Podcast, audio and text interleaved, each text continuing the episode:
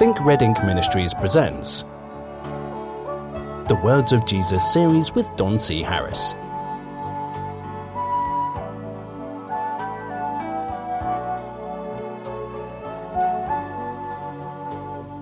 Hello, friends, and welcome once again to the Words of Jesus series. Don Harris from Think Red Ink Ministries, Pie Town, New Mexico.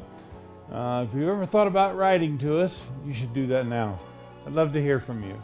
Uh, you can write to our post office box if you're a letter writer, if there's still any of those left. Uh, P.O. Box 718, Pie Town, New Mexico, 87827 is our address. And if you're an emailer, uh, you can write to me, Don at thinkredink.com. If you have a general concern, uh, something you see on uh, thinkredink.com that you'd like us to send to you, uh, you can do that at info at thinkredink.com. Just ask for what you want Send us your address, and uh, we will send it to you. Um, we've been talking uh, from the book, The Words of Jesus, about um, Jesus' uh, insistence upon his followers, his disciples, us, that we are willing to, and in many cases, even actively pursue, subtracting of our lives in many different cases, many different ways. By that I mean that um, uh, we have a tendency to, I, I, don't know if it's an American thing, perhaps it's just a human thing. Uh, in America, you know, we're, we're really in love with things here. and uh, many people own many things. And um, so ownership has kind of become um, a status. Uh, you know, if you, if, if whatever it is you own is is good or or desirable in some way, that it puts you into a different status of other people. You got a better car than they do, better house than they do, you get dressed better than they do, you got a better job or whatever else. Um, uh, it what it does is it, it tends to put an, an artificial um, importance and subsequently um, and, and it's it's even an artificial desire. It is an artificial desire that we have certain things, um, but this all stems from the fact that we are incomplete human beings that have a serious problem. You've heard me say it before. There's something wrong with you, and uh, and one of the things that is wrong with us is the fact that um, God, His influence, His power, His Spirit uh, the things that were um, uh, intricately, intricately a part of us and our creation are now missing. And uh, we have a tendency to fill spiritual void with uh, physical things and sometimes emotional things. Uh, there are people who have trouble in the area of, uh, of of falling in love because they need somebody to complete them. They need there then there there is some truth in that, but there's also a a, a sinister um, eh, I don't know if it's a sinister plot, but there's a sinister side of that. In that, you know, a, a man's uh, wife can fill so much of his life um, that it spills over into the area of a man having spiritual needs of a God to fill that lacking in his life. Um, it's certainly true of women that um, are seeking uh, a marriage situation that will fill a void in their life. Uh, that they, you know, they need love, they need companionship, they need children. There are children born to people who have you don't have a, a lack of children in your life. You have a, a, a spiritual uh, void that you're trying to fill. we some people fill this spiritual void with food, some with cigarettes, some with alcohol, some with drugs, some with possessions of cars and such as possessions of things and toys and money and uh, job security and uh, we have I mean it's all it's all the aspects of life, isn't it? And there is a a bankruptcy. There is a a, a place where, well, you know, I, I use it may be crude, but I always hear uh, in my mind you know, people's butts need to hit concrete, it seems, before they realize how depraved we actually are. And, um, and it is the removal of those things, the removal of the props, that makes us topple. And, um, and I mean, nobody, you know, that thinks about this for five minutes is going to say that this is a good thing, that we would that we would remove the props in our life and fall over. Um, but somebody who has indeed done as Jesus instructed us to do, to fall upon that stone. Do you remember this? We talked about this once. That um, Jesus said that you know I am that I'm I'm a stone. I'm I'm that rock. That if you fall on this rock, you will be broken. He didn't say you may be. He said you will be.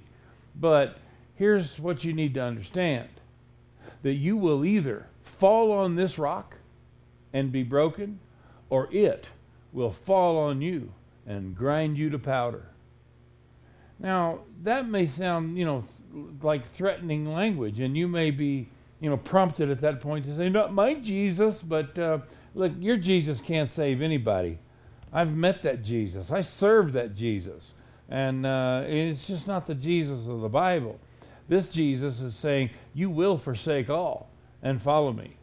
You're a fool if you think that you're going to m- make a change of being um, a, a downcast and degraded human being and change to a child of God and it not cost you anything. This is going to cost you everything. And uh, this is this is the Jesus of the Bible speaking. It's going to cost you everything you might say to yourself, you know, I don't really remember a time in my life when I was, as you say, bankrupt. Do you know what you might be seeing is the Lord God Himself explaining to you, showing you by example, by the voice of, of His prophet, by the, the words in your ear, by the understanding in your head. He might be showing you that you've never really come to Christ the way Jesus intended for you to come. Now, that is a sobering thought. I've told you before, I don't understand people who come to Christ, not the Christ of the Bible, and avoid the commandments of God. You can't find a, a, not a not a scrap of scripture anywhere. Not a scintilla of information comes from the scriptures that says you're allowed to avoid the commandments of God and be a Christian. not a bit. As a matter of fact, in one of the books it states this so clearly that the American Bible Society decided that you didn't need to know this um, is found in, um, yeah, I think it's Sirach 1515. Um, and, and he makes it very clear that uh, I'm not going to be able to turn to it, am I? Um, but, uh, oh, maybe I am. Um, uh, he, he was saying uh, very, very clearly that God has not given anyone a license to sin. Nobody. Um, and and that, that, doesn't, that doesn't set right. It certainly doesn't uh, bolster some of the uh, doctrines of today that we're all sinners and there's nothing we can do about it. Well, let's see. Where is this it here? Yes, it is. Um, here, listen to this. Uh, this. This is so good. If you don't have the Apocrypha in your Bible, I encourage you to get it uh, because it is full of information. I don't care what the American Bible Society has to say about it, um, but uh, it, it's full of really, really good information that we should add to our lives and certainly add to our Bible reading. If you choose, you can keep the commandments. And to act faithfully is a matter of your own choice he has placed before you fire and water. Stretch forth your hand for whichever you choose. Before each person are life and death. Man, this is obeying the commandments or not obeying them. Do you understand this? This is serious business. Before each person are life and death, and whichever one chooses will be given. His eyes are on those who fear him, and he knows every human action. He has not commanded anyone to be wicked. He has not given anyone permission to sin. Now, if we don't have permission, and it is indeed a matter of our choice, don't you think you need to be very careful when you say that we sin every day? I sin every day. We all sin every day. Um, I, that's it's just not scriptural. We need to not sin every day, uh, and I think that we can do that. Of course, you can. Look at the Ten Commandments. Tell me which of those commandments you can't keep. Well, the reason that we have a lot of these problems, and and the reason that even what I'm saying today, although it's in Scripture, although this apocrypha, uh, this apocryphal Bible was in everyone's hand till about 150 years ago. The King James Bible contained the apocrypha. If you're out there and you you say that I believe in the King James Bible, that's the first thing I'm going to ask you. Does your Bible have the apocrypha in it? That's the first thing I'm going to ask you. Because if it doesn't, it's not a King James Bible. So shut up. so, what, what I'm trying to say is the reason these things are a surprise to us, the reason these things are new to us, not necessarily because we've been uh, being indoctrinated improperly is, is a big factor. I get that. But, you know, in a lot of cases, we're just not prepared to hear the voice of God in our lives because we have so much stuff making demands upon us, so many things that we're protecting, so many things that are important to us that ought not be important. Jesus is teaching us that there is a bankruptcy that precedes salvation. Absolute bankruptcy. Not poverty, mind you. Bankruptcy. And um, he's telling us that you have to be willing to give it all away. Now, here's the wonderful, the, the wonderful thing that has been it's been messed with by the prosperity ideas, and that is you don't give anything away unless you get sixty-fold return. You know, get it all back, and you know it was it's not a big problem. You give everything away, but you get it all back. Usually, they're talking about your money, but. Uh, the the fact of the matter is is that we give, as Jesus said, expecting nothing in return.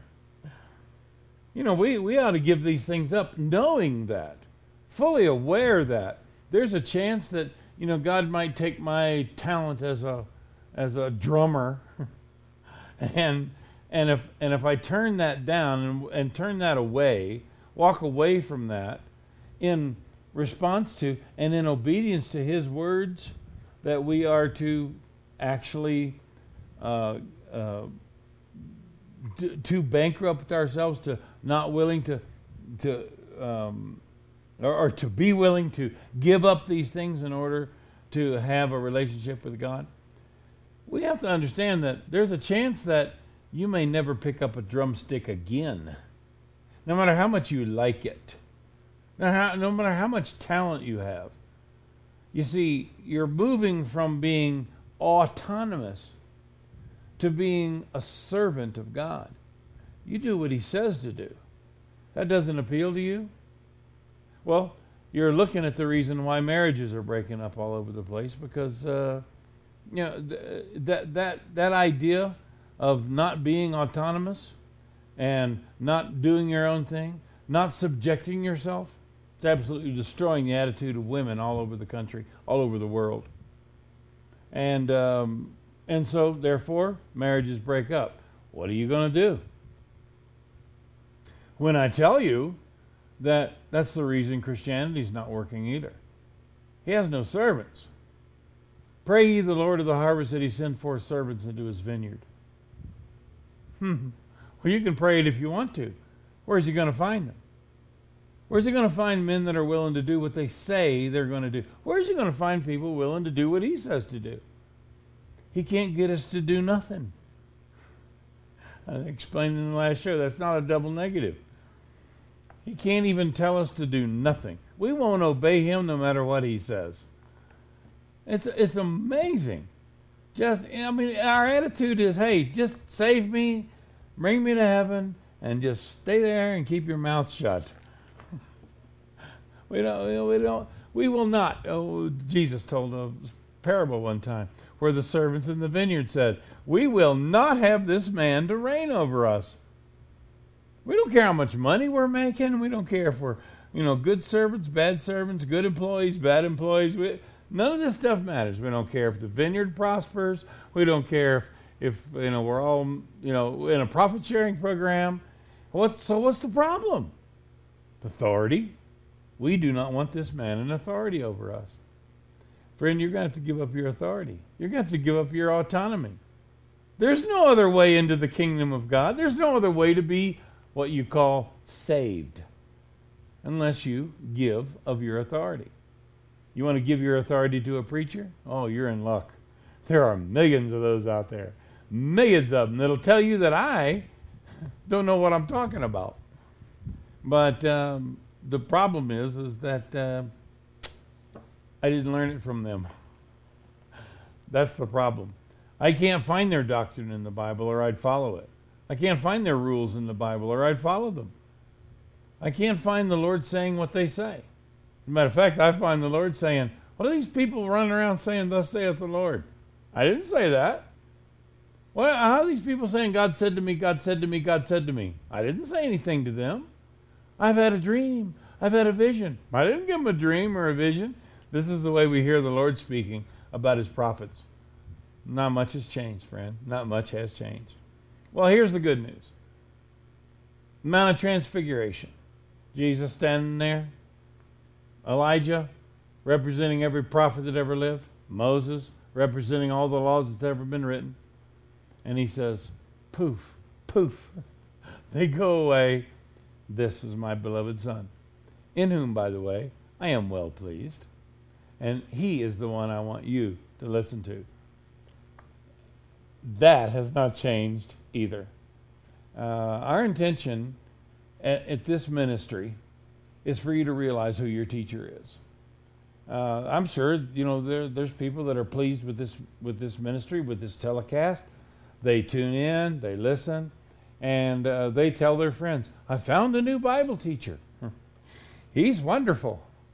Okay, there might be a few of them, but uh, nevertheless, they are introducing me to their friends, or they think in their own mind that I'm their Bible teacher. Friend, I got one thing to teach you. I'm not your teacher. Jesus Christ is your teacher. And if I can do anything for you, if I can do anything at all, if I can please my God in the ministry He's called me to do, it is that I am going to take you to Christ and leave you there. I can give you some hints along the way. I can give you some of the sassy remarks that I made. I can give you, show you some of the mistakes that I've done. I can help you that way, perhaps with my experience. But when it comes down to it, one is your teacher, one is your guide, one is your rabbi, even the Lord Jesus Christ Himself. And all of us, all the pastors, all the deacons, all the elders, all the people of the church, no matter how many bars they have on their robe sleeves, no matter what parking place they have in your church, no matter what kind of car they drive, all the way down to the the poor slob that has to come in and clean up the candy wrappers that your unruly kids left on the floor in church last Sunday. Everybody that is involved in the body of Christ, all of you, are brethren. There's the hierarchy of God. One's your teacher. And so that's my ministry. If I can get you in touch with him, I don't have to worry about a thing. I don't have to sit here and bark about false doctrine and bark about. what do you mean that's what I do? um, well, I don't have to sit here and point out every little thing that people are doing wrong or that you're doing wrong or anything else. I get you in front of the teacher, you're going to hear these things for yourself. I, my prayer is that you do as you're told. My prayer is that you you do have what it takes to stand up to mom, stand up to dad, and your uncles, and all your favorite preachers, and all your favorite Christian friends, and all the rest of them, and do the right thing for the right reasons. every time. Now, Jesus made a comment here as as well. We we read this last time. Um, he says, uh, "I will." Uh, one of the one of the men that came to him, um, offering to follow him, said, "I will follow thee, but let me first go and bid farewell to them that are at my home and at my house." Jesus said, "No man, having put his hand to the plow and looking back, is fit for the kingdom of God." Um, th- there's a lot in this statement. There's a lot to be said ab- about this statement, and it can it can go in a lot of different ways. But uh, I think one of the primary ways that we need to look at this is that if it is a real concern for you that your family and your friends and those that are at your house, those that's the people in your sphere of influence in your life, if those people are so important to you that you feel like you need to explain what you are doing in following Christ to them so that they will be favorable to what you're doing, you are starting out on the wrong foot. Now, today, um, you know, the, the institution of church has, um, has gotten among people who are friendly toward religion into a into a, an attitude of, oh, so and so is called to preach. Isn't that wonderful? Uh, or he's called to a mission field, or he's you know he's he's been called to be uh, what a, a, minister of music at the church, or whatever else we've invented, and um, and so people, the religious people anyway, have a tendency to look up at something like that and say, oh, that you know that's a wonderful thing. Wish you the best, that kind of thing. Then there are people who think, "Oh my goodness, um, you know this is this is this is horrible. He's going to turn into a, you know, a churchocrat. He's going to turn into, you know, one of these people that are always condemning people to hell, and they're going to try to discourage him." I want you to know that in reality, both of those responses are worthless. They have nothing to do with your service to God. If you feel like those things are important, here's what you're going to do. You're not just going to go back and make things right with them before you start into the ministry. You're going to go back to them all the time. And you're going to constantly be bombarded by criticisms, and you're going to be constantly and falsely uplifted by people of no spirit whatsoever. And either one of those situations are, are detrimental to telling the truth of the gospel, which is not necessarily a pleasant thing.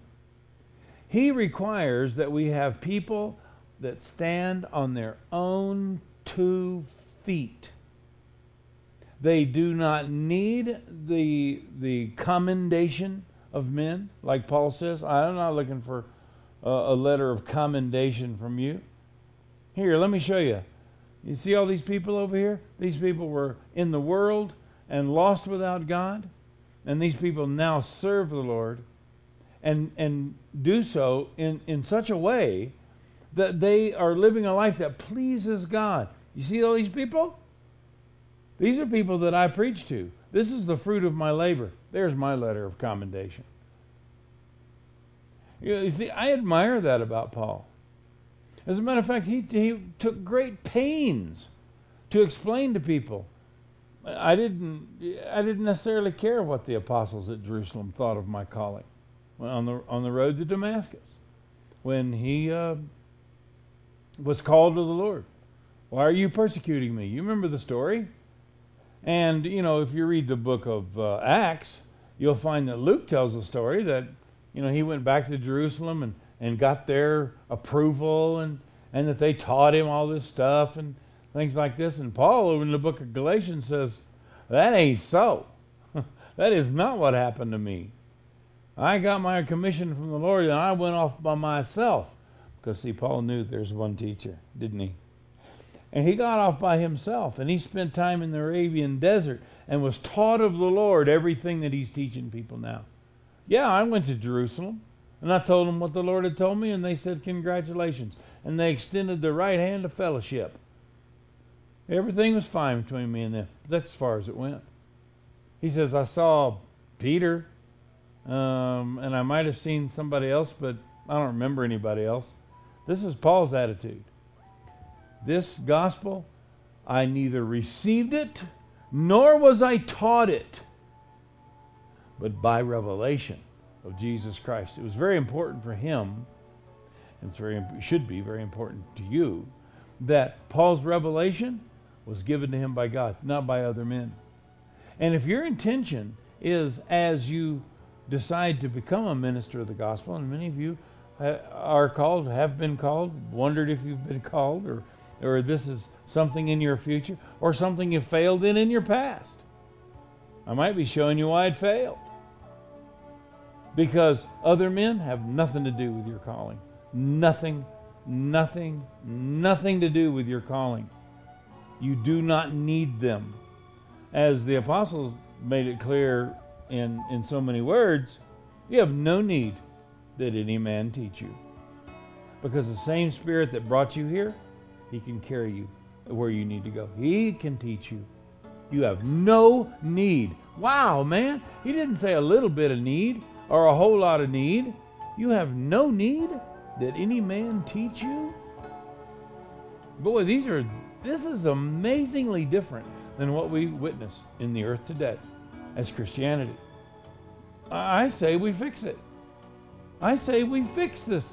I say that we bolster uh, Christianity with the words of Jesus Christ, no matter what they tear apart, no matter what they throw out the window, no matter what they bring in. Let the words of Christ form our Christian faith and nothing else. We don't care what men think. We do not, we cannot care what men think. All right, our time is gone again. I thank you so much for being a part of the broadcast and and uh, I wish you the best on this. I, you just need to know that this is going to cost you everything you have. So you might as well just uh, face it.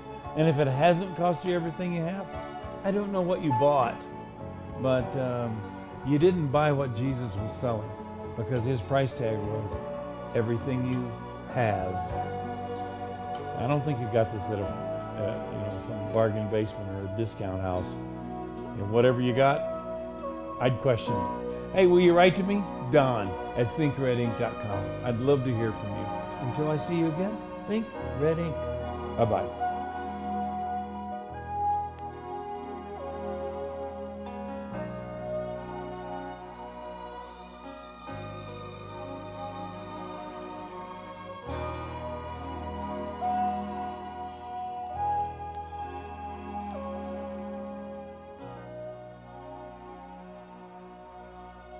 Join us again for the next episode in the Words of Jesus series.